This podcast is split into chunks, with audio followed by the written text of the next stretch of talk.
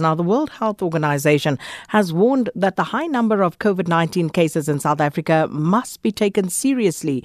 The WHO's emergencies chief, Dr. Mike Ryan, earlier this week said that he is very concerned that there's an accelerated COVID 19 situation in South Africa. And he says until recently, South Africa had remained relatively unscathed by the pandemic compared to the rising numbers seen in other parts of the world. The disease, when it came into South Africa, first tended to come into, at the beginning, into wealthier areas and now has become very much established in, in, in, in poorer uh, areas and townships and rural areas. So therefore, South Africa is experiencing that acceleration. But uh, it's not accelerating any faster than many other countries in Eastern and Southern Africa, all over Africa. In fact, the South Africa numbers may be large, but they've only increased about 30% in the last week. And that was the WHO's emergencies chief, Dr. Mike Ryan. So, uh, just to talk to us about this a little bit, uh, we are joined by the chairperson of the COVID 19 Ministerial Advisory Committee, Professor Salim Abdool Karim. Thanks for your time. Welcome to Updated Noon. A very good afternoon to you, Sakina, and to all of the listeners. Professor Karim, uh, firstly, the rising numbers of infections that we are seeing in the country if we are to describe what is currently happening, how is South Africa comparing to our peers, um, not only here in uh, southern Africa and on the continent, but other parts of the world that we would ordinarily compare ourselves to? Yes, when we think about, you know, when we had our first case on the 1st of March, that we were anticipating at that stage we would have a similar trajectory to the UK and many other countries where we were going to see a rapid escalation and then, you know, just an overwhelming of the healthcare service. But we avoided that, and we avoided it because of very early action that was taken. But right at the beginning, I, when I addressed the nation, I talked about a difficult truth and that difficult truth, I said, was that as we ease the restrictions, we're going to see the virus come back and it's going to continue to grow. And that's exactly what our current situation is. That as we ease the restrictions on the 1st of June, by the 10th of June, the virus was now spreading at a much more rapid rate in every province. And we're seeing a, a very rapid increase in outing and that's sort of tapering off a bit, a bit early to tell, and now we're seeing it increasing rapidly in KwaZulu-Natal. Where does that leave us? Well, it means that we have a much worse epidemic than we had hoped we would have, because we thought that with the time we had, people would be more careful in implementing social distancing, wearing a mask, and so on. Because if we did that, we wouldn't be seeing this kind of rapid spread of the epidemic. But we haven't been able to achieve that adequately, and there's probably a range of reasons why that is the case. But we've really got to do better because now we are sitting at about number four in the world, a situation that is really not a place we should be in.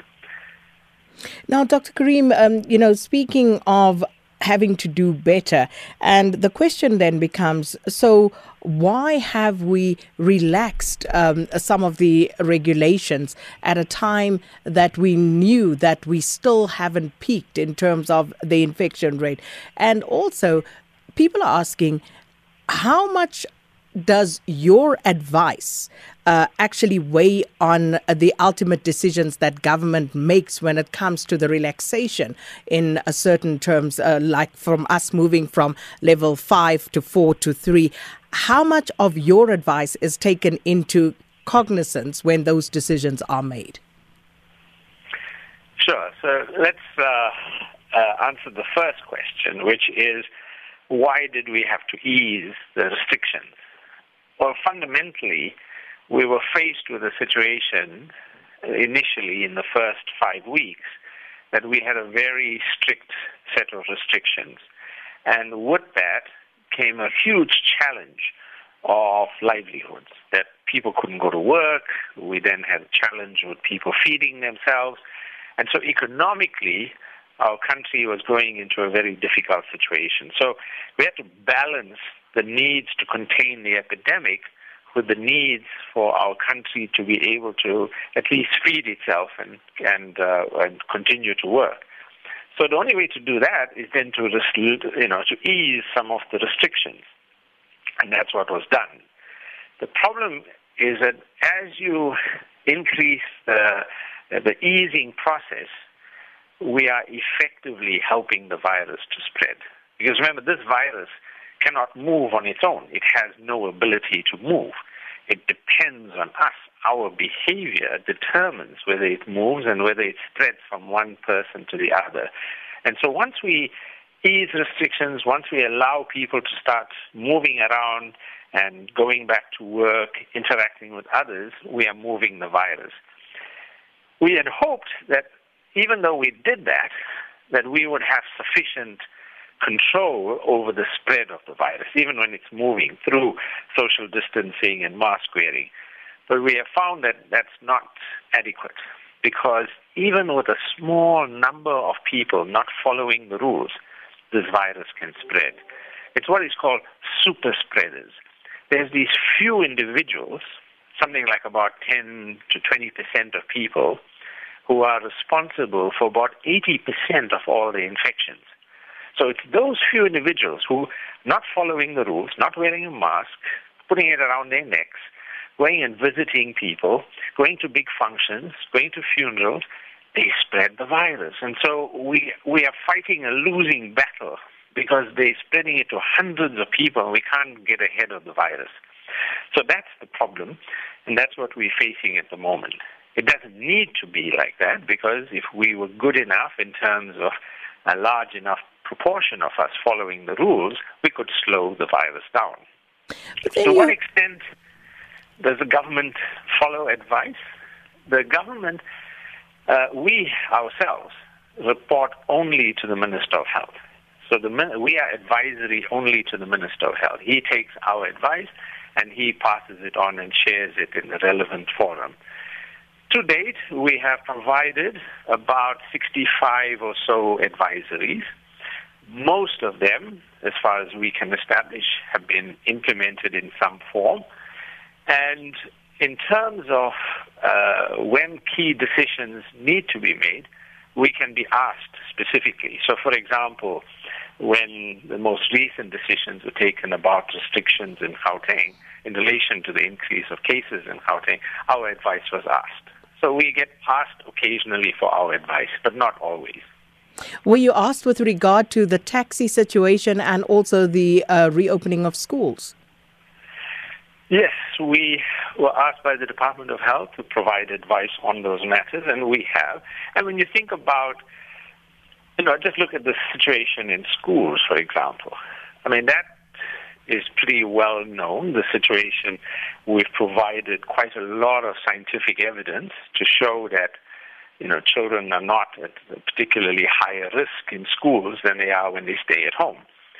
But then the issue came about that, uh, you know, what about the teachers' risk? And when we look at the evidence on the teachers, the majority of the cases, as far as we can see from the current data, you know, almost all of the cases uh, uh, are where the teachers are getting infected outside of the schools and bringing the infection to the school. So that would have occurred anywhere, and that applies to any workplace. It's not unique to, to teachers. I mean, on that basis, we have the same problem in supermarkets or in my own uh, uh, university situation. So we have to ensure that when adults pick up the infection from their routine activities, that that they really follow the rules. Because if they did, then we would minimize the number of ongoing spread. And in fact, the current data from uh, both the Western Cape, which was released two days ago, and uh, data from Gauteng show that, in fact, the, the vast majority of reports among teachers are just a single teacher from a school. So they're not even spreading it much amongst themselves. And uh, then also, um, again, uh, the uh, taxis because 100% capacity. And then you also have situations with uh, things like the casinos uh, being allowed to open, restaurants, uh, Professor Karim. And everybody is a bit flabbergasted because you can't go and visit your mom, but you can meet her at the casino and maybe have lunch there. Yes, we're in that very awkward situation and we've been in that situation now for a good six weeks or so, where we are easing restrictions at a time when the cases are going up. Now, the way in which the WHO has uh, made its recommendations is that you should implement restrictions until you get a decrease in the number of cases. And when your cases are going down, that's when you ease your restriction. Now, if we had to do that, we would have had our restrictions for a pretty long period. I mean, we would have had starvation and other issues to deal with. And so it was not sustainable. Our restrictions were not sustainable. So, because they were not sustainable and we had to release them, we had to ease our restrictions to ensure that people could continue with their livelihoods, particularly because there's such a large informal sector of individuals who are self-employed, that in that kind of situation, we had to have, there had to be some trade-off that had to be made. But that trade-off puts us in a very unusual situation. We're not alone. Uh, countries like India, Brazil, Russia, and many others are exactly in the same position as us. They are easing restrictions at the time that the cases are going up. When you do that, everything becomes a contradiction. I, when I address the Command Council, I, I use the term that at this stage, when you are in this particular stage where we have been for the last six weeks, it's damned if you do and damned if you don't. Because no matter which way you decide, there will be some people who say you should have more restrictions. The cases are going up. Others say you should ease restrictions. We don't. We can't survive. So you, you're dealing with that kind of situation right now, and we will continually face that because we're continually trying to find a balance between lives and livelihoods. And sometimes livelihoods take precedence, sometimes lives take precedence. And so we're in that unusual situation where, thank goodness, I don't have to make any of those decisions because they're really difficult decisions to make.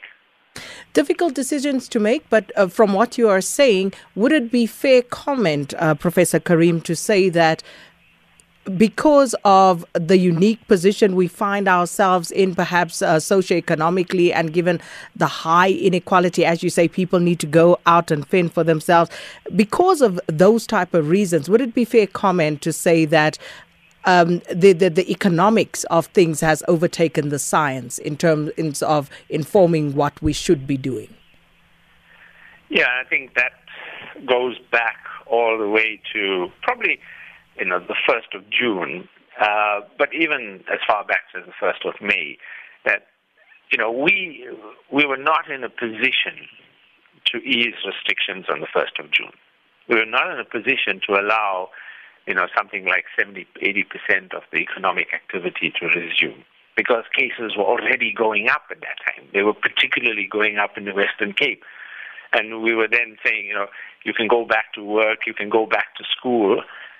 And people in the Western Cape are saying, but look at the cases going up. And we said, well, you know, that's, we're going to have to learn to live with this virus. So we've been in this really difficult situation since then. And every in each case, people are having to make this fine decisions, and sometimes they get it right, sometimes they get it wrong. But right now, the economic considerations are really uh, high priority, and that's why the cases are continuing to go up, and that's why so much of economic activity is being allowed. So, with that reality, and um, also uh, uh, the the fact that uh, more and more people are reporting, at least to us, Dr. Karim, where people are testing positive in the workplace, and the workplaces are just continuing as if nothing happened. So you can only imagine uh, uh, what sort of spread is taking place there. And you spoke about these super spreaders going back to that taxi situation, if the taxis are loading at 100% capacity, they are not opening windows because we know this, we see this, we drive past them every day. How does it then help us when people get to the workplace and they have to abide by regulations, sanitize, wear masks, do all these things, when they are coming from a taxi whereby none of these regulations were observed? Yeah, I think the taxi situation is particularly complicated because, uh, you know, like the airline industry, uh, you know, you're having to take certain precautions, but at the same time, you also have to look at economic viability. So right now, from a health point of view, it would make most sense that there should be one empty seat on each row. That's not a panacea because it does not protect you.